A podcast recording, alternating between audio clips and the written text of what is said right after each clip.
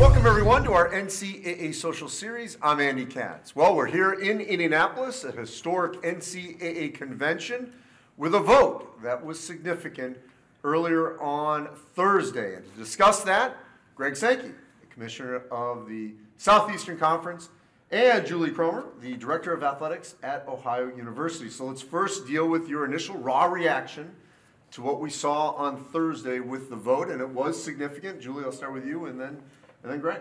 I think there was a lot of good debate on the vote in the association-wide uh, room, and I think it probably leaves us with some questions to continue to consider for the health of college sports in general.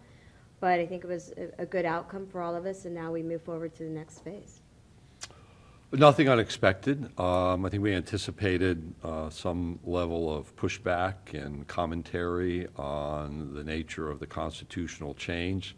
I, don't accept all of those statements as either factual or real, but they're important points of consideration for the work that, that we're going to be leading. This was an important point, really, to begin the next process or phase two of a, a process that's been labeled transformation for Division One. How significant was it that it was convincing? I mean, there was no doubt, there was no challenge of voting or anything like that, that it was a convincing vote uh, for this proposal.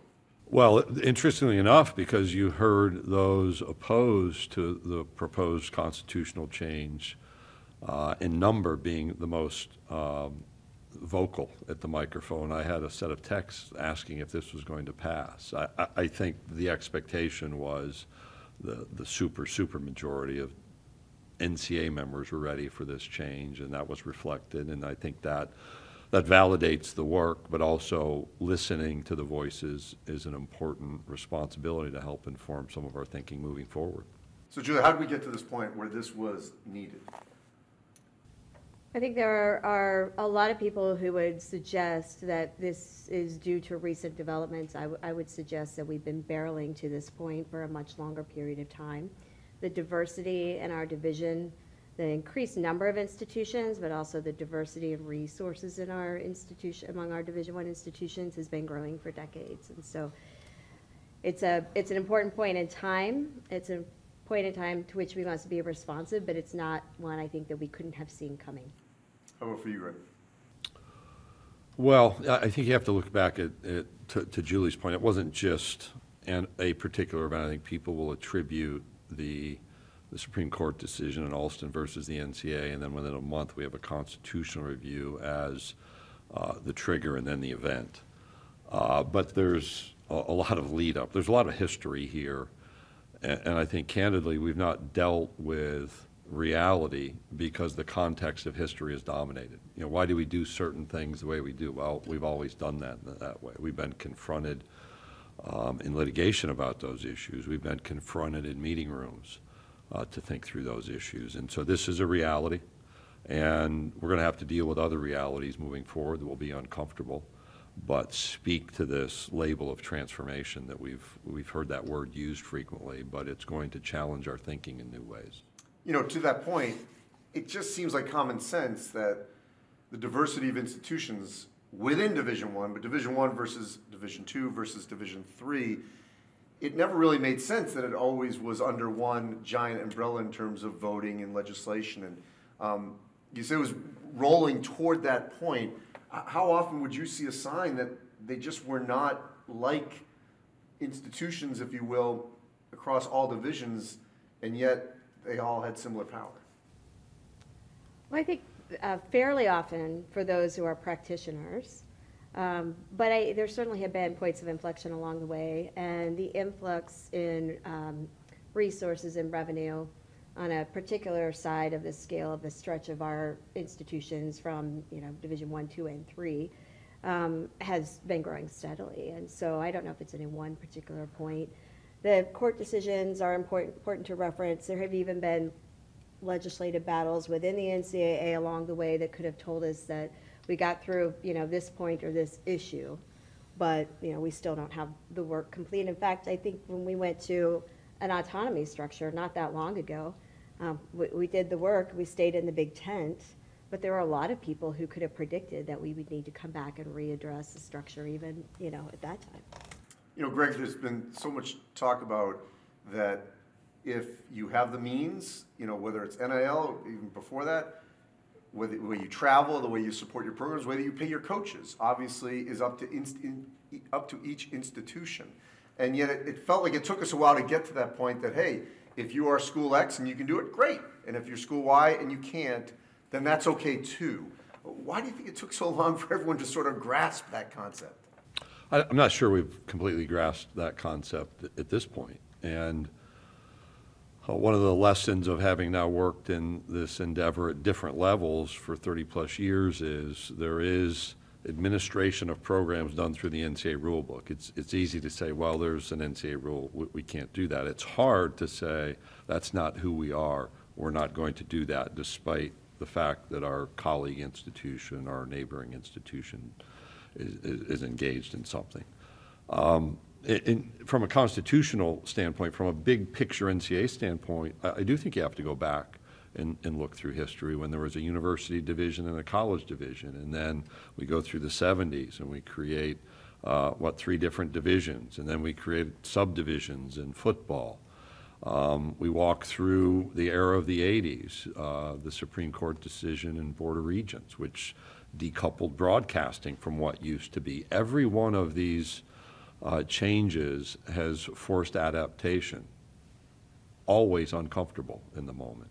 Um, And then you move into the 90s, when we walked away from this traditional uh, town hall gathering of institutions voting on legislative proposals into a representative form of government. That caused stress. It created the predictions that Julie shared, both in the mid-'90s when we went into that format, but also when the autonomy structure took over, that we weren't going to be complete. And, and I'll just share, uh, it's Julie's line, wisdom from a student athlete yesterday or, or earlier in the week who just observed, shouldn't there always be a transformation committee taking place, rethinking our status and our future?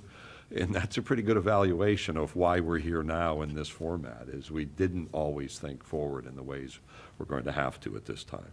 All right, so we're here, uh, part of the transformation. Now, within Division One, which is what you are charged with, which is what will be the next ownership, if you will, of what comes out of this. What do you think are the most pressing issues that need to be transformed over the coming months? I think there are several voices and several uh, corners of the division, each with an ornament to place on the tree. I, I think an interesting question to start, and we've talked about this, is what is it that binds us? And what is it that we share commonly So and we what want is to it? be sure to preserve? Also, different answers from different people. I think, um, you know, if you talk to our student athletes, it's the experience of being a student athlete. It, it, in some ways, what happens at the end of the season, while quite powerful and a goal for every student athlete and every team at the beginning of the season, isn't the same thing as what binds them as a community, which is the daily grind and the daily practice and the daily life of being a student athlete and being a high achiever both academically and athletically. That's what they think binds us in Division One. Those of us who are practitioners talk more about championships, and we talk more about a common brand, and we talk about the value to institutions like mine of being affiliated with Division One and what that means not only for our athletic department, but also for our institution and what we aspire to be and how we aspire to serve all of our institutions. And then obviously, the amplification opportunity through NCAA championships. Um, I, you know, come from a campus that had a team in the men's basketball tournament last year, and there's significant, significant value to the exposure our institution received based on one team making it a couple rounds into the NCAA tournament. All right, Greg, so what do you see as the most pressing issue beyond that bound, Well, I'm- beyond what she's discussing? If, if, if I could narrow it to like the most pressing issue, um, that would be a luxury. I, I don't think we have the luxury of saying, here's what has to be addressed. I, I certainly would elevate, uh, the issues around student athlete support to the top of the agenda. But if we deal with those in a different way, and we have to think in a sophisticated manner about those realities, that doesn't give us the luxury of walking away from any number of other issues. We heard in the discussion uh, this week about access to representation. Um, There are guarantees that are part of our existing constitution that now move into bylaws that we have to be attentive to. I think there are structural needs around how we make decisions and what decisions actually need to be made at a national level. Uh, There's been plenty of commentary on the enforcement process and, and lim- linked to that, it's not just enforcement, it's also infractions committee outcomes, timing, um, consistency, which has been mentioned over time, but the need for timely application of accountability to a defined set of regulations that are consistent with the collegiate model and collegial expectations.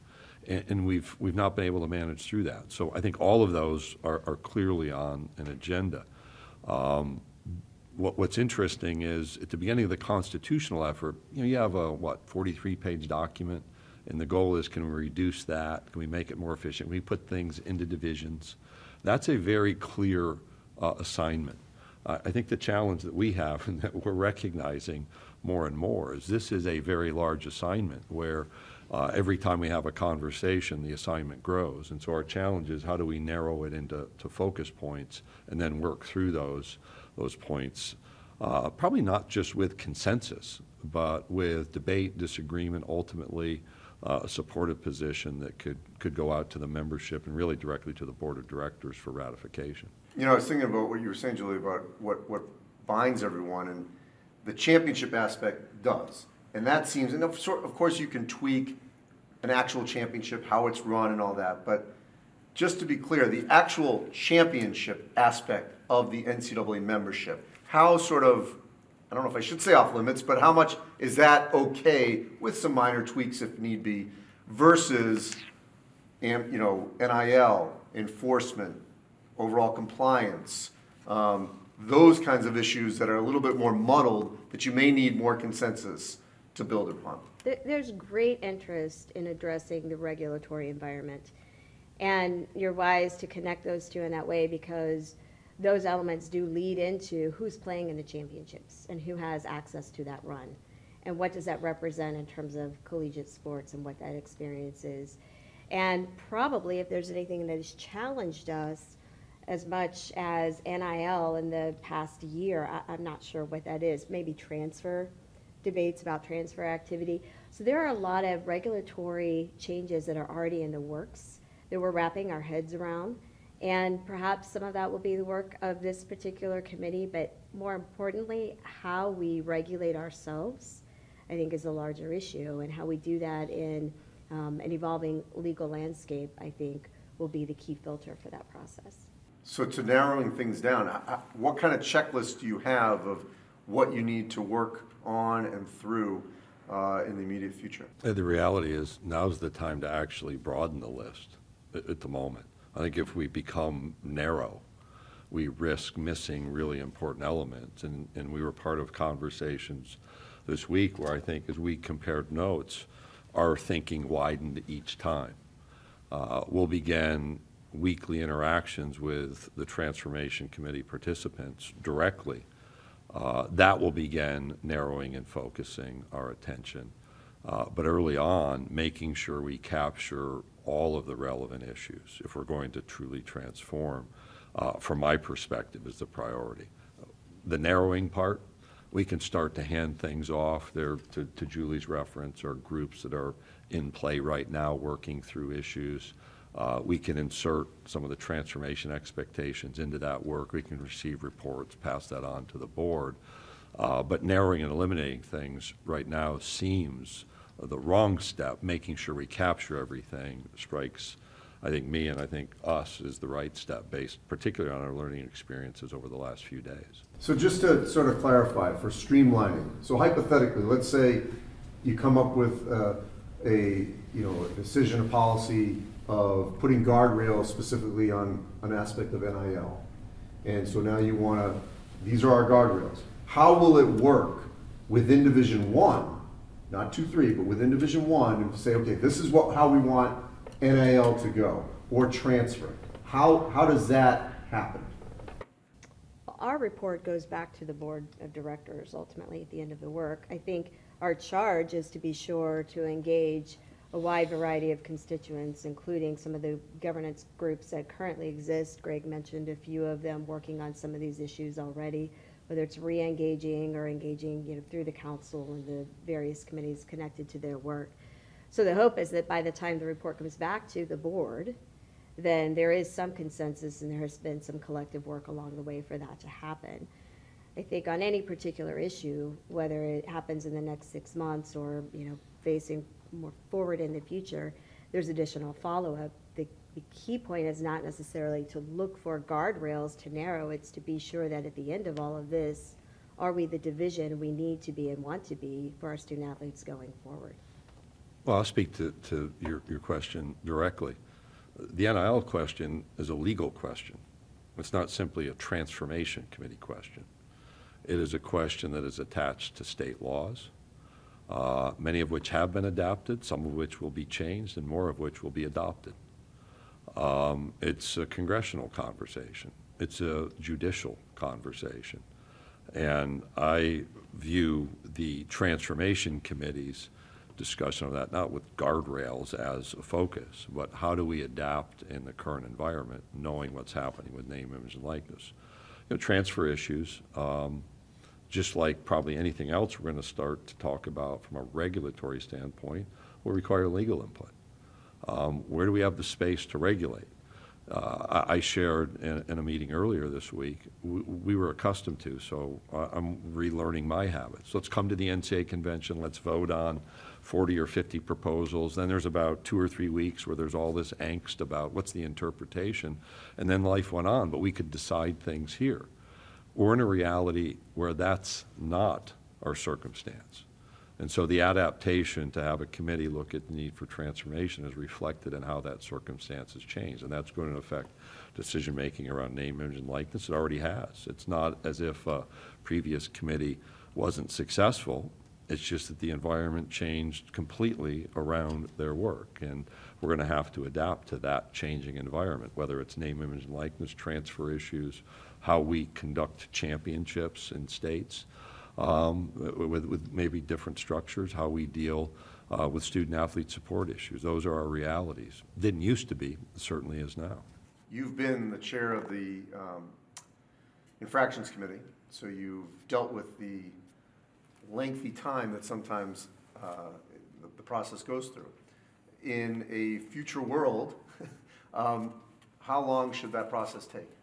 Well, well, uh, what I think is, from my view, there, first of all, are reasons that, in my time as chair, I think we had one matter that went back like nine years. And that's difficult to hold someone accountable nine years later. Uh, I can remember another circumstance, it was about six years, and another was actually decades long. So those are, are kind of background issues. Uh, The reality is, we have some relatively recent matters, whether it be SDNY cases or, or issues that have arise, arisen subsequently, that are five or six years and we don't have an outcome. Uh, My view is, we've likely overweighted the need to be aggressive with penalties and undervalued time-efficient outcomes. We have to return to time-efficient outcomes. Uh, Ideally, that would be within a calendar year. If you could hold someone accountable uh, within less than a calendar year, great. You- You've got to deal with due process issues, you have to deal with general process issues. Uh, But we have to, I think, shift our mindset to timely accountability for the right set of rules, rather than chasing every possible rule in a 400-page manual, which, by the way, is fiction. That's not what happens, to the credit of the enforcement staff. But we, as a, as a, as a membership, have to become more comfortable that there's a defined set of rules that engage enforcement, and that the outcomes of that activity happens in the most timely manner possible, with the- with the right level of accountability applied. Julie, you mentioned student athletes. Uh, Obviously, the last couple of years, since the summer of 20, they've been empowered to speak up more than ever, maybe even going back to the 60s. Um, With that as the backdrop, how much will that student athlete voice, especially in issues of gender equity, be heard in this transformation?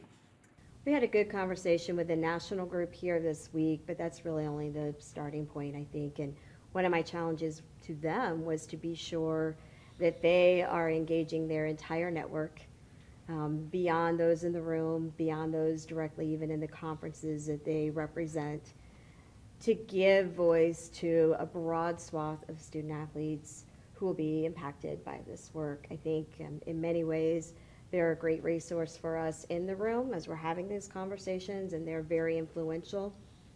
But at the same time, it's important that we have a broader and farther reach in those conversations, and I think they're a great outlet for us to be able to do that over the next six months. If you can both answer this, start with you, Julie. Uh, For those that fully don't grasp, um, what are the best things, duties, that the NCAA office in Indianapolis performs? I might be biased in this a little bit. Uh, I, I think what the NCAA office in, uh, here in Indianapolis can do collectively is give us an opportunity, um, at their best, give us an opportunity to connect back into the national student athlete effort. From my vantage point in the Mid-American Conference, from yours in the Southeastern Conference, and from others, you know, on a day-to-day basis, we get very much focused on what life is like for our, for the students that we serve in our particular, you know, on our campus, in our conference, in our setting.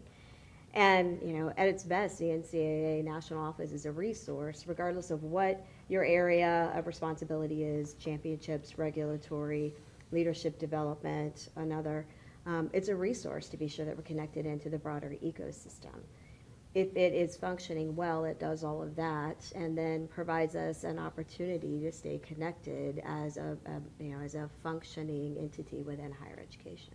Yeah, I'll go to some specific elements. I think for years, dating back to the first time I ever attended an NCAA tournament game in the Carrier Dome, when it used to be an on-campus event, you know, championships are kind of a north star for those external to college athletics, whether it's what happens in Omaha, Oklahoma City, or around uh, March.